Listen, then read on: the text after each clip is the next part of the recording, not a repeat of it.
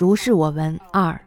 旧仆邹明言：昔在丹阳县署，夜半如厕，过一空屋，闻中有男女谢虾声，以为内衙同婢幽会于斯，俱为泪，遣踪而返。后月夜复闻之，从窗隙窃窥，则内衙无此人。有时方互动，乃裸无寸缕，以为妖媚，于窗外轻奏，肃然灭迹。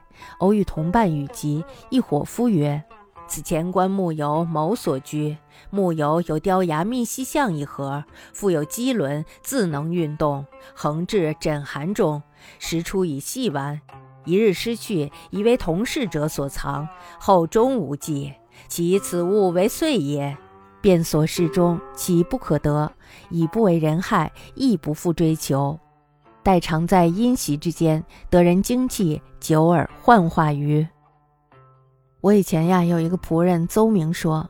从前呢，他在丹阳的县署里，有一次呢，半夜上厕所去，经过了一处空屋时，听见屋内有男女寻欢作乐的声音，以为是内衙的家童婢女在屋内幽会，他害怕受到连累，于是呢，就悄悄地回到了自己的房间里。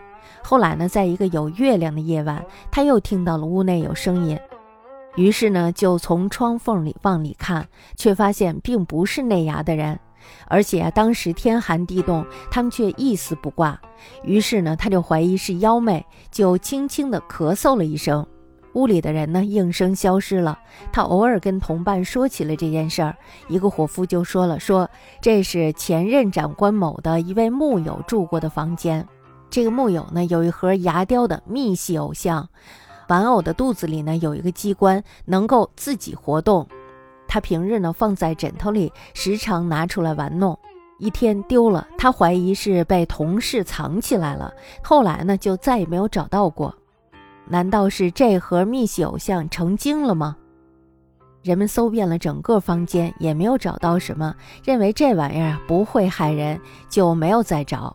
大概是这盒密系偶像常在入席之间得到了人的精气，那么时间久了呢，就通灵幻化了吧。